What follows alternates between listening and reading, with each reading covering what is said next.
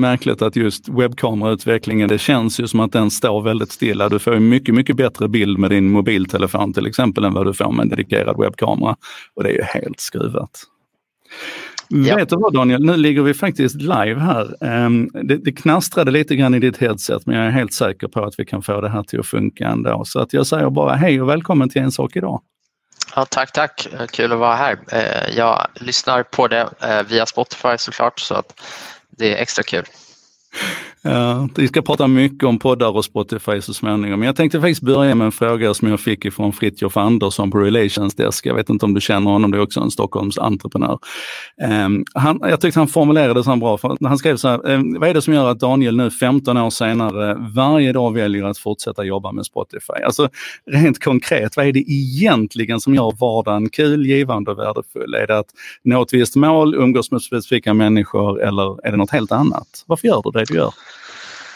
Eh, det är en bra fråga. Jag ställer mig själv eh, den frågan lite eh, då och då. Jag, eh, kanske inte så många vet det, men jag har en sån process att, att eh, jag gör liksom eh, Eh, missions för mig själv och även för alla mina anställda. Liksom. Och då brukar det vara ett par år framåt där man säger vad man vill ha uppnått under den här perioden. Eh, så på ett sätt så kan man se det som att jag haft samma jobb då i 15 år men jag ser det faktiskt som att jag har haft ungefär 10 jobb på 15 år. Eh, och det, eh, jag tror att egoistiskt sett så är det det som gör att det är kul fortfarande, att man byter arbetsuppgifter, eh, man tvingas eh, lära sig nya saker, man tvingas utmana sig själv. Eh, så det är en stor grej. Sen så tycker jag, jag är otroligt liksom, förmånlig att jag har så många otroligt smarta människor runt omkring mig som jag kan få lära av och fortfarande gör det 10 plus år senare. Eh, både av det här tidiga inget men även nya människor som kommer ombord längs resans gång. Eh, och sen i tredje fallet är det ju på sätt och vis att eh, det är, ju, det är liksom på senare tid som det är på riktigt kul just i, i och med att du har verklig eh, impact, inte bara liksom kanske för en liten grupp människor utan för eh, till exempel populärkultur, vad, vad, vad för musik eh, tycker folk om i världen och när du kan inse att eh, en lokal insight i, från Brasilien och Mexiko om reggaeton eh, kan helt plötsligt bli en global trend just på grund av någonting som hände i det här lilla företaget som startades ehm, i Stockholm. Liksom. Det, det är ganska fantastiskt när man inser att man har en påverkan på sådana saker också. Det du, det du säger sist här Jack, jag läste en jätte, jättegammal intervju med dig där du definierade tre saker som drev dig och det var arbeta med människor jag gillar, försöka förändra världen och sen då lära mig saker. Det känns ju som att det fortfarande är de, de tre som gäller. Ja, jag tror nog egentligen, jag brukar säga det på våra introdagar, vi får ju, eh, ta hit varenda anställd som börjar på Spotify eh, kommer till Stockholm och får uppleva liksom, var det började någonstans och historien. Vi tar även in folk som har slutat på Spotify eh, som eh, berättar om den tidiga tiden liksom, och, så, så, att folk får en känsla för kulturen. Eh, men, men där säger jag liksom att eh, i mångt och mycket de, de människorna som vi attraherar är ju den här knowledge uh, talent pool. Det är samma pool som uh, många av dem kan gå till många, många andra företag. Uh, och då måste man inse så att gå tillbaka till drivkraften att om du har många alternativ för vad du vill jobba på då ska du jobba med det du är passionerad över, du ska jobba med smarta människor som du kan lära dig för och förhoppningsvis göra det på ett ställe som har en positiv påverkan på världen. Och det är ju Spotify. Men det, vad, vad har du lärt dig den senaste veckan då?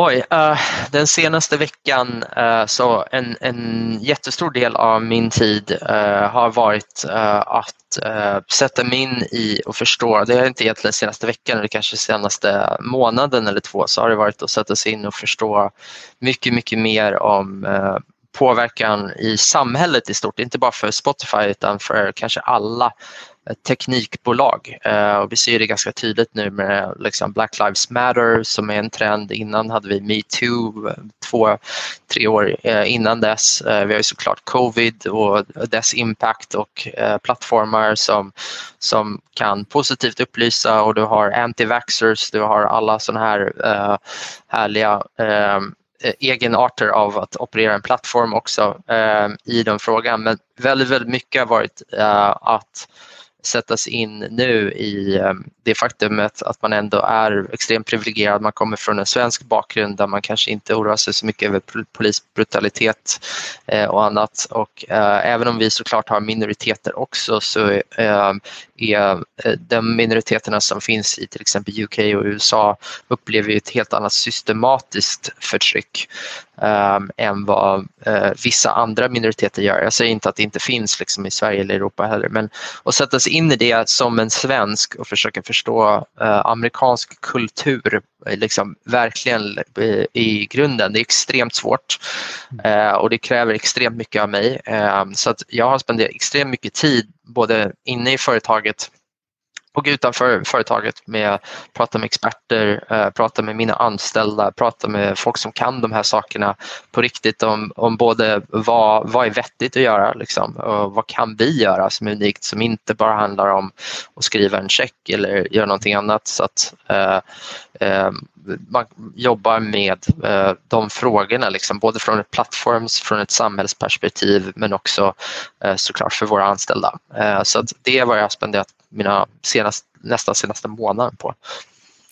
Ni, ni, har väl haft någon resa där innan, jag tänker på lite R. Kelly och så här där man trodde att det var ganska, ganska enkelt inledningsvis att veta vad som, var, vad som var rätt och vad som var fel och så. Men mm. har, ni, har ni grävt fram lärdom? Det är väl två år sedan det smällde till som värst? Mm.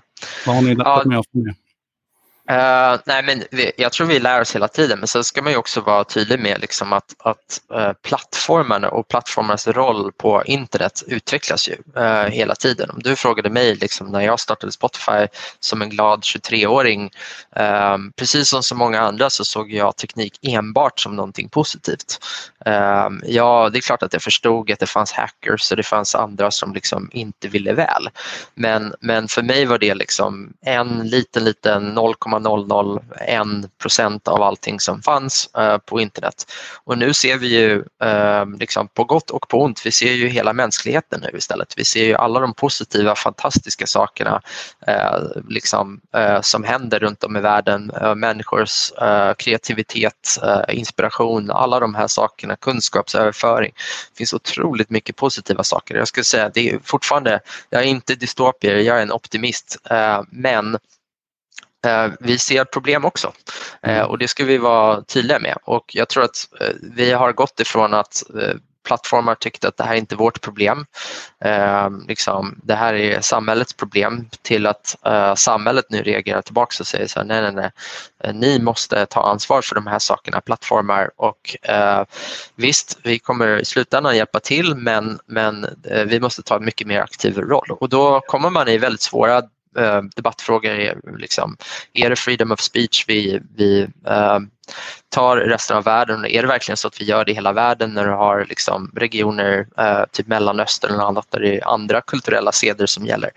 Eh, så det är extremt komplicerade diskussioner och jag tror inte att vi kommer vara liksom klart där och vi är fortfarande en ganska ung plattform i förhållande till vissa av, av eh, de här andra jättarna som har hållit på med det här ett tag. Men fördelen för oss är också att vi kan titta lite grann på vad de har gjort, vad som har funkat bra, vad som har funkat mindre bra eh, och lära oss från det. Du, jag tror du sa vid något tillfälle att du, du och Spotify har en ambition att gå från att inom citationstecken bara syssla med underhållning till att också börja liksom informera och utbilda. Och om man då ser tekniken som något slags, där det där finns en, en, en möjlighet i alla fall till ett positivt netto. Vad kan mm. ni göra där mer än att arbeta med principer för att försöka hålla rent och sådär? Har ni någon idé om hur informera och utbilda ser ut?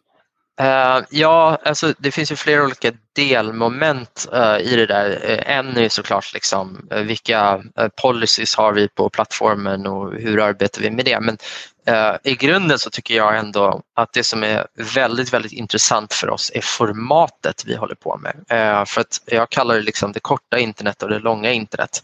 Uh, det finns otroligt mycket av det korta internet som handlar om att så snabbt som möjligt dela en åsikt eller en idé på mest koncisa sätt. Och det finns fantastiska egenskaper med det, men Twitter är ett bra exempel på det. Men um, även Instagram och, och, Youtube i vissa mån där man tittar på liksom två minuter uh, Eh, videosnuttar. Ehm, det finns absolut saker vi kan göra med det, men samtidigt har vi det långa internet också. Eh, om du hade sagt till mig att, att eh, du haft liksom 15 procent av Sveriges befolkning som, som eh, kollat på Anders eh, Hansens eh, tv-serie som är väldigt djuplodande om psykologi, träning, hälsa och faktiskt få ett jätteintresse för de sakerna. Ehm, det är sådana saker som för mig Eh, är otroligt, eh, gör att jag känner op eh, optimism för framtiden. För att precis lika mycket som vi har headline-journalistik så har vi folk som är villiga att investera en timme, två, tre av, av sin tid för att gå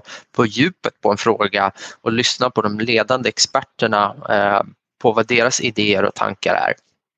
Och där är det ju så att podcast till exempel är ett fantastiskt format eh, för just den djupa kunskapsspridningen. Eh, och jättemycket av det handlar ju för oss såklart, eh, om vi tar bort det negativa för en stund, och, och eh, men det är, det är att skapa liksom, eh, en, en plattform för att, att ändå eh, låta de här rösterna komma till tals, upptäcka det. Eh, och det finns jättemycket investering som vi redan gör idag. Eh, vi, vi håller på med knowledge graph för podcast, liksom, eh, där du kan tänka dig liksom, i framtiden ehm, att du har möjlighet att inte bara här, den här konversationen, vill du se allting som jag medverkar i eh, så ska man kunna göra det. Du kan titta på specifika segment om det är det vi, vi pratar om eh, och då kan du mycket enklare kanske få begrepp om topics men även personer och intressen eh, och gå mycket, mycket mer på djupet än vad vi kan göra idag. Så mycket handlar ju om discovery, handlar ju om djuplänkning av det så att man får ett mycket bättre förståelse av innehållet och kan gå på djupet. Det tror jag eh, kan möjliggöra att, att folk eh, Eh, kan hitta det. För det är ett av de största problemen idag, att vi vet inte vad vi ska lyssna på. Liksom. Eh, och vi behöver ett bättre jobb, vi kallar det merchandise, eh, allt det här innehållet. För det är inte riktigt samma sak som att merchandise en låt, tre minuters commitment. Eh, så det är en stor grej vad, vad vi håller på att investera i som plattform. Men det här är lite, lite spännande Daniel, för du pratar ju om, om discovery och att, att göra världen till en bättre plats och där. Samtidigt så låser ni in en del poddar på er egen plattform nu. Hur funkar det då liksom att, att djuplänka och hitta in till ett relevant segment av, av Joe Rogan? Uh, ja, uh, alltså igen, det, det, finns ju såklart podcasting som format är fortfarande öppet och kommer fortsätta vara. Uh, Spotify som plattform um, um, är ju vad det är men vi, vi Eh, vår, vår, syn på det är väl egentligen att om du tittar på det så har vi två modeller. Vi har en betalmodell och en gratismodell. Så att, eh, innehållet är fortfarande öppet. Du behöver inte betala för att komma åt det. Eh, du behöver bara en webbläsare eh, men det funkar lika bra på massa andra devices. Sanningen är att så mycket som vi tycker bra, så bra vi tycker om podcast idag som ett format så är realiteten det att på de allra, allra flesta devices så, så är det extremt svåråtkomligt. Um, om du vill lyssna på en podcast och du har din TV uppkopplad till exempel så uh, det är uh, väldigt, väldigt svårt. Eh, likadant så måste du ladda ner en podcast idag på många andra håll och såklart så har vi då anammat streaming som metoden istället för downloading och det tror vi kommer vara framtiden när det kommer till poddar. Jag, jag, tror du förstår att inte riktigt alla en, en sak idag på ritanerna håller med om den här extensionen av, av podcastbegreppet och sådär. Och, och tal om det du säger här med, med er som poddspelare och sådär. Jag skjuter in en fråga här från Henrik Ismarker som säger satsningen på podcast verkar vara enorm, men användarvänligheten som poddspelare ligger långt efter. Eh, vad är planen? Alltså hur, hur, hur, hur ser eh, utvecklingen ut för Spotify som poddspelare? Uh, nej men uh, utvecklingen är att vi, uh, vi fortsätter att investera i liksom, att göra användarupplevelsen bättre och bättre och bättre för det. Och det skulle ju tänka liksom, dels i form av discovery av, av content på plattformen men såklart i själva uppspelningen och alla varianter du kan tänka dig där och sen så Eh, är det ju det vi har gjort med musik också, just det faktum att, att göra det tillgängligt eh, via till exempel Spotify Connect så att du eh, om du nu vill eh, använda din mobil för att sätta igång det eller om du vill använda en, en smart högtalare så ska du bara kunna säga eh, spela en sak idag och så börjar vi spela och eh, har du tidigare lyssnat på den episoden så ska du kunna liksom hoppa direkt in precis där du avslutade det på en annan sektion så det är lite continuity, tänk på det hela. Samma sak när du kommer in i en bil så ska du kunna göra det samma på en Tesla också. Så det är otroligt mycket sådana saker på användarupplevelsefronten som, som vi investerar i. Jag tror att det är fel att tänka på det som att det ser inte som ett statiskt, uh, nu är vi nöjda och nu är vi glada. Vi investerar mer än vad någon annan spelare gör Eh, Eh, både på användarupplevelse och såklart på innehållssidan i podcasting också. Men om folk har förslag på features och funktioner och saker vi kan göra för att göra användarupplevelsen bättre så eh, föreslår jag hör av dig till mig på Twitter. Eh, jag är inte så bra på att svara men, men vårt team tittar på de sakerna och tar det i åtanke liksom när vi tittar på features och funktionalitet. Då måste jag skjuta in en parentes här, för Lukas Lindell postade en skärmdump ifrån 2009. Han hade frågat dig, hur går det med idén att lyssna tillsammans i realtid på distans? Och då för 11 år sedan så sa du, jättebra idé, jag tar den till produktteamet. Och då var det någon som sa att den där tjänsten hade tydligen börjat dyka upp på någon kompis iPad nu, så att eh, nio års omloppstid är väl okej? Okay. Ja, det vet jag inte i och för sig om jag tycker det är så okej. Okay. Jag, jag, ska i och för sig säga, vi provade idén ehm, eh, efter drygt ett år eh, i det fallet, så jag, jag, är rätt säker på att, nej, nu, nu talar jag nog lite osanning. Det var 2012 vi provade samt, samtidigt som den här Facebook-integrationen. Ehm, um, då testade vi en liknande idé, men um, jag tror inte, uh, vi såg inte det, den uptaken i um, i användarrespons vid det tillfället um, som gjorde det. Så nu har vi kommit tillbaka till den idén och vi ser det speciellt i så här corona covid-tider så ser vi um, att uh, det är ett stort intresse av, för folk att göra det. Mm. Det kommer lite fler frågor på det sen. Jag tänkte vi kör en lightning round när vi, när vi börjar närma oss slutet här med så många frågor som möjligt ifrån, ifrån dem där ute. Men jag vill hänga kvar lite grann till vid, vid poddandet, för det känns ju lite grann som att det är den mest naturliga förflyttning man kunde se, att ni gick från att prata musik till att, att prata ljud. Och apropå poddspelaren, jag läste någonstans att ni har väl 300 partnerskap idag, alltså siktar verkligen på någon slags ubiquity liksom och, och den här sömlösheten mellan och sådär. Men ja. vad var det som gjorde att det tog så lång tid innan ni, innan ni började titta på poddar på allvar? Uh, en, en, en, stor andel var fokus. Uh, jag, jag, tror extremt mycket på uh, att de som är extremt fokuserade på sitt mission är de som i slutändan vinner och musik är, eh, ett, det är den mest populära konstformen vi har liksom, och det är, det är ett otroligt stort område. Um, och för vår del så um, handlade det ganska mycket om, liksom, de första tio åren var ju nästan allt fokus var ju på um, användarupplevelsen och nu ska jag säga så här, över nästa årtionde så lägger vi lika mycket fokus på uh, creator-upplevelsen. Och eh, du kan se det till exempel, eh, jag tror att det var någon vecka eller två sedan så släppte vi inter ett interaktivt albumformat där liksom artister själva kan då börja laborera mer med de album de släpper upp. Det är ganska mycket sådana saker.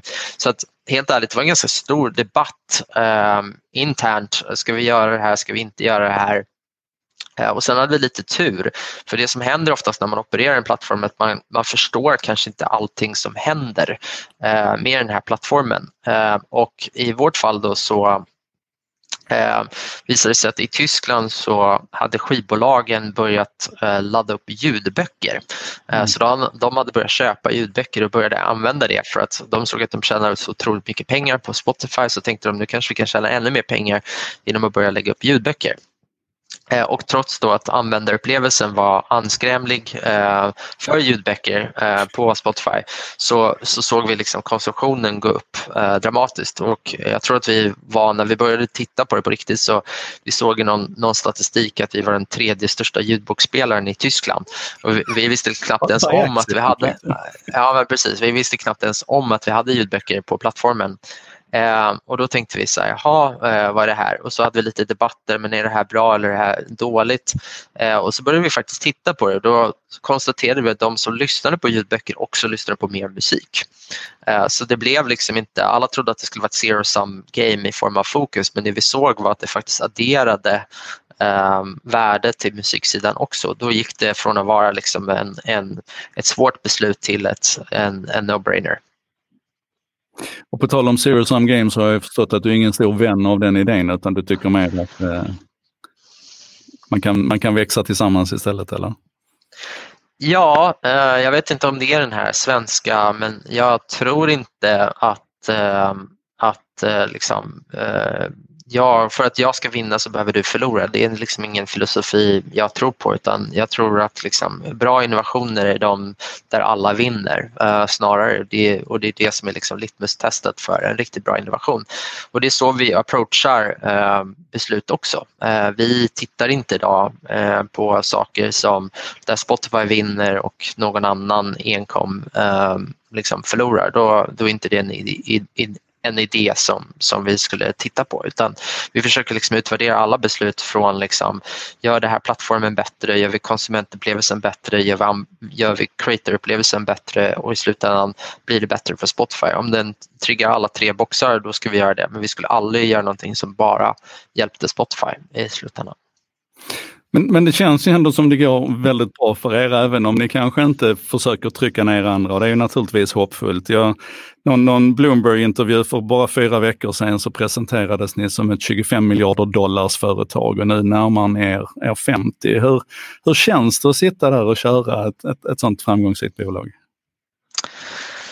Uh, oj, uh, ska, ska jag vara helt ärlig, jag, jag funderar inte så mycket på det. Eh, det har liksom inte varit en motivering eh, för mig. Eh, jag trodde aldrig liksom finansiellt att det skulle bli vad det blev idag och helt ärligt så tycker jag fortfarande att vi har så extremt mycket kvar att göra så att, så att eh, liksom, eh, vi har fortfarande liksom, i vårt mission statement så vill vi nå över en miljard användare eh, och ha det så att över en miljon kreatörer kan leva bara på vår plattform. Så därifrån har vi eh, ganska mycket eh, väg kvar att springa. Mm. Eh, så att jag fokuserar på det och sen så eh, om vi fokuserar på det då är jag ganska säker på att eh, det kommer bli ett väldigt värdefullt bolag som vi bygger för att vi löser ett väldigt stort problem ute i samhället. Och det är kanske lite så tråkigt men, men är det någonting som jag är dålig på så är det väl kanske att, att liksom, gå tillbaks och liksom reflektera över oj, vad, titta vad bra vi är och liksom hela den biten utan det är snarare den här otåliga ehm, eh, jag är fortfarande extremt otålig. Jag vill liksom att saker helst ska hända igår eh, och eh, samtidigt som jag försöker leva lite i framtiden och då blir man alltid lite otålig varför, varför vi inte har gjort någonting som vi, vi eh, borde eh, åstadkomma i framtiden. Eh, så att jag, jag funderar inte så mycket på det men det är klart att eh, när jag blir så glada så är det ju när man inte tänkt sig någonting eh, som plattformen ändå löser. Så det kan vara en het klass av kreatörer som man inte liksom trodde skulle eh, ens kunde förutse att det skulle fungera för så, så helt plötsligt gör det det. Eh, bara för att ta ett exempel, liksom, om vi tar Latinamerika. Liksom, eh, jag hade väl aldrig någonsin kunnat förstå att liksom, den, eh, i Latinamerika att, att eh, musikindustrin skulle bli eh, på relativt kort tid, det här är bara på sju år, blivit en all time high. Eh, det har aldrig varit mer välmående, det har aldrig varit mer kreatörer och jag tror att vi ser den impacten nu som en second order consequence på, på den globala musikmarknaden. Mm. I, I takt med att de här, eh, det funkar mycket bättre, då kan ju skivbolagen där investera i mer talang och det gör att de kan våga marknadsföra den här utanför eh, Mexiko och Brasilien också mot USA, mot resten av världen. Och, och det är fantastiskt. Och tittar du nu så gör vi samma investering i Indien. Och jag är helt övertygad om att tittar vi om fem år så kommer vi se några av världens största artister vara indiska artister eh, eller kinesiska artister, liksom, bara för att ta något exempel på jättemarknader också som kommer få mycket, mycket större global impact än vad vi ser idag. Och mm. Det är liksom second order consequences men det är superfascinerande bara och, och liksom, eh, det, det känns nästan som ibland att man tittar ner från ett plan liksom, och så ser man konturerna av en stad som växer med alla detaljer. Eh, och det, det för mig är jätteroligt och det, det är kul. Det, det reflekterar jag över eh, lite då och då. Mm. Och det är väl det som gör, gör att, jag, som vi började nästan, det är det som gör att jag fortfarande tycker att det är kul. Liksom. Ja. Sen, sen finns det ju, om, om det är andra ordningens konsekvenser så finns det ju en tredje ordningens konsekvenser också. Det är att när man liksom har, har lyckats så väl med, om vi nu ska kalla det för bundlingserbjudande, som jag vet att en av dina styrelsemedlemmar gärna pratar om, så, så vill ju väldigt många idag försöka replikera Spotify. Man vill vara en Spotify men för. Har du några uppfattningar om, om, om det här taket, liksom, att, att man vill vara en Spotify? Vad, vad är bra och vad är dåligt med den idén? Um jag har väl, eh, jag, jag, kan förstå vad det är man gör, precis som, jag menar vi har ju inspirerats av Google och Apple och alla de här företagen också eh, liksom i vår tidiga eh, görning och det, det är bra att man kan emulera det som fungerar bra hos andra företag. Samtidigt så är väl rådet jag skulle ge att de, de riktigt, riktigt eh, intressanta företagen har i slutändan utvecklat ett helt eget system att gå på och är inte en kopia av något existerande.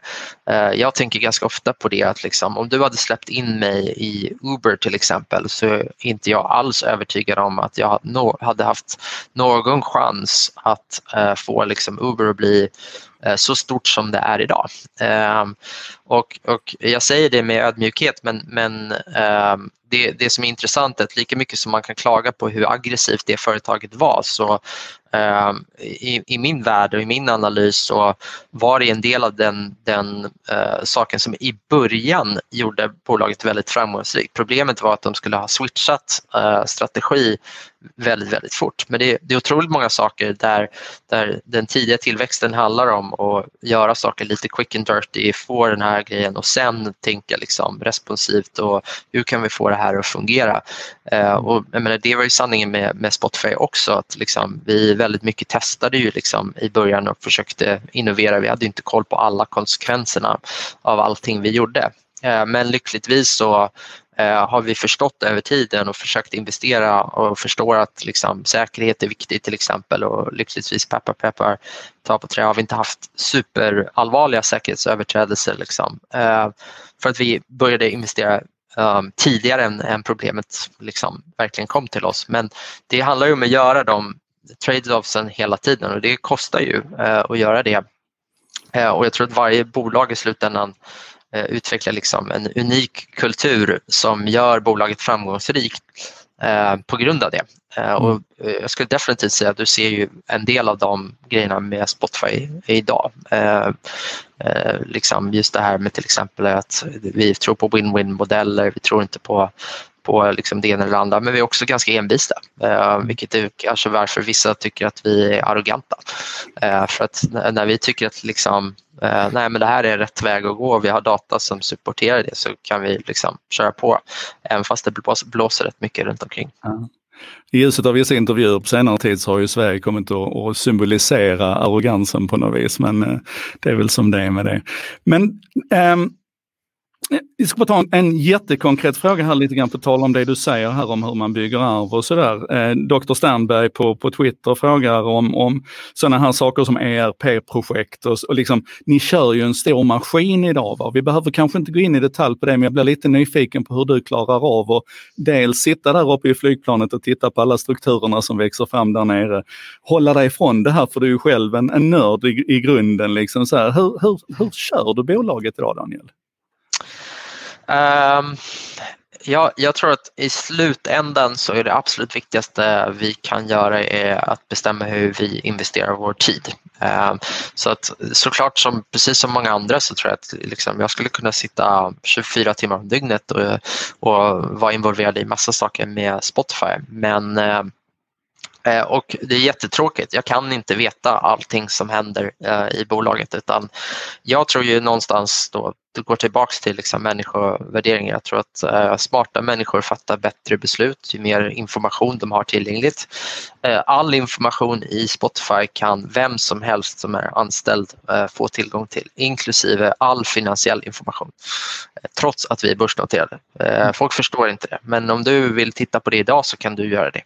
Ehm, och eh, det är klart att vi har checks and balances för ifall att det skulle gå fel och vi vet, kan då spåra det och hej och Men liksom, vi, vi har det. Och eh, so far så har vi varit eh, extremt fortunate i att det läcker inte. Utan jag tror att eh, om man visar trust och gör det konsekvent så eh, levererar folk tillbaks eh, samma sätt av trust och så opererar man på det. Så trust tror jag är extremt viktigt. Ju mer trust man har desto snabbare går saker.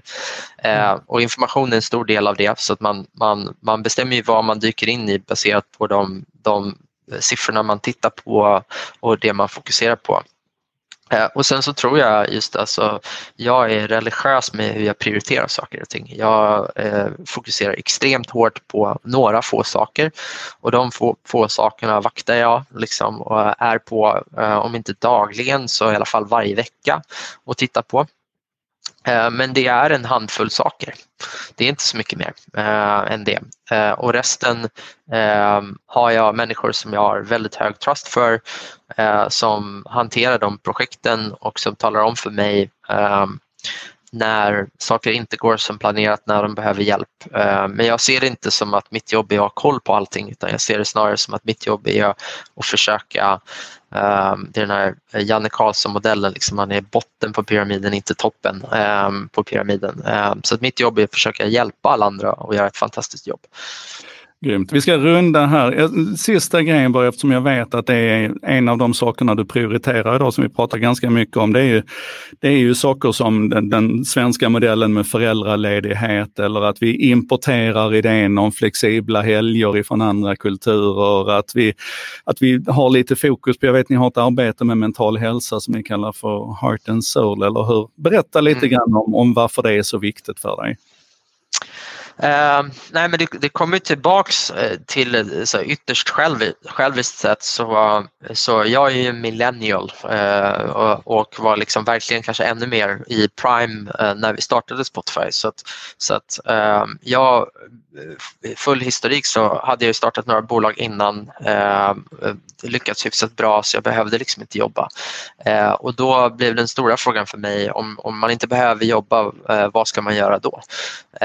och och då kom jag fram till att så här, nej, men det jag vill göra ändå det är att göra någonting som är positivt för världen, någonting eh, där jag kan lära mig från väldigt smarta människor eh, och eh, ha roligt samtidigt. Ehm, och eh, det där med att lära sig från väldigt smarta människor, då kommer man in på diversity eh, och det faktum att eh, liksom, man vill ha människor som kommer från helt andra kontexter än en själv. Eh, och det är enkelt att säga det där men det det de flesta, apropå lång och kort, det, det är en större uppstartssträcka att komma dit och det är otroligt många saker du måste tänka igenom. Det är mycket enklare att skapa trust i en homogen grupp. Så då måste man jobba mycket mer på kulturen. Eh, och i min uh, värld så tycker jag ändå att det finns ett antal svenska saker som man har gjort bra för att skapa ett mer jämställt och jämlikt samhälle. Eh, till exempel då föräldraledighet. Det är ju bisarrt som i USA där Ehm, många delstater har bara två veckor eh, föräldraledighet. Det är snack om att, att sätta väldigt eh, felaktiga incentives ehm, där och där daycare och andra saker är väldigt, väldigt dyrt, till exempel i New York och Kalifornien. Så det blir verkligen en, en inkomstfråga om man har råd att gå tillbaka till jobbet eller inte. Och ehm, det där tyckte vi liksom, det där ska inte vara ett problem överhuvudtaget. Eh, och samma sätt nu. Liksom. Vi inser att vi har över hundra nationaliteter. Vi kan inte bara eh, fira svenska helgdagar, vi kan inte bara fira amerikanska helgdagar heller utan vi inser att det finns folk i eh, USA som är från Karibien och de kommer fira helt andra dagar som spelar roll för dem. Vi har Latin eh, med Cinco de Mayo, vi har nu Juneteenth som vi precis gjorde till en helgdag i Spotify med Eh, just för eh, alla svarta eh, som vi har. Så det, det, är otroligt mycket sådana saker som vi försöker tänka till kring för att skapa liksom en mer tolerant kultur som gör att folk ytterst sett kan känna belonging. För diversity, första steget handlar ju bara om siffror. Det handlar inte om att få folk att verkligen känna att de tillhör. Men, men mycket av det är ju bring your whole self to work. Liksom. Hur gör vi det? Men samtidigt har en, en en kultur som respekterar eh, varandra och eh, är, är nyfiken och intresserad. Jag tror att kanske mer så än många andra företag så måste vårt företag reflektera kulturen för det är faktiskt det i slutändan vi jobbar med. Och därför blir det viktigt. Rätt tajt ihop. Så att, mm. Ja, och, och det, det, det, är ju det. Så det, är liksom det själviska perspektivet men det är också det att liksom för att vi som business, jag tror nog att vissa företag kanske inte skulle behöva göra det. Jag tror att man kanske vill göra det för att man vet att det är bra för samhället men, mm. men, men rent krasst för liksom ett enskilt företag kanske man inte behöver göra det. Men för Spotify eh, som företag när det handlar om att reflektera kulturen för hela samhället Eh, så krävs det absolut att vi reflekterar samhället ehm, liksom inne så att vi kan tänka till kring saker och ting så att vi kan få idéer så att vi kan bejaka de sakerna som är viktigt för varje, varje community. Mm. Och superviktigt också att inte dundra ut i, i världen som några moderna svenska vikingar utan att, att faktiskt lyssna in också och, och ta med annat. Ska du säga någonting bara om ert arbete med mental hälsa Absolut, eh, så det är någonting som vi ehm, investerade, började investera i eh, redan för fyra fem år sedan. Eh, och ehm, det är någonting som vi aktivt jobbar då med Heart and Soul. Så vi har massor med program där vi utbildar er, Vi har även sessioner där Eh, på Spotify om du är anställd så kan du få psykiatrikerhjälp om du behöver det. Eh, vi eh, jobbar med preventivt som mindfulness, yoga och så. Och det man kan konstatera egentligen är väl att det många inte vet det är att över 50 procent av alla anställda drabbas av någon form av psykisk ohälsa under sin tid om de jobbar fem år eller längre på ett företag. Eh, och när du inser det och du inser att det påverkar performancen på arbetet otroligt mycket, då inser du att hur viktigt det är att faktiskt komma till bukt med det. Men även att det handlar väldigt mycket om att många som inte tycker att arbetsgivaren tar hänsyn till det. De tror att de måste byta arbete för att bli sedda och, hörda och vi vill inte att så är fallet. Eh, för att komma tillbaka till som jag sa, trust, det, det, det är liksom det viktigaste vi kan ha. Och ju längre vi kan ha folk som är där som känner att vi tänker mer holistiskt på deras välbefinnande än bara att göra någonting för nästa vecka eller nästa månad, eh, desto mer får vi tillbaka av det och desto bättre resultat får vi.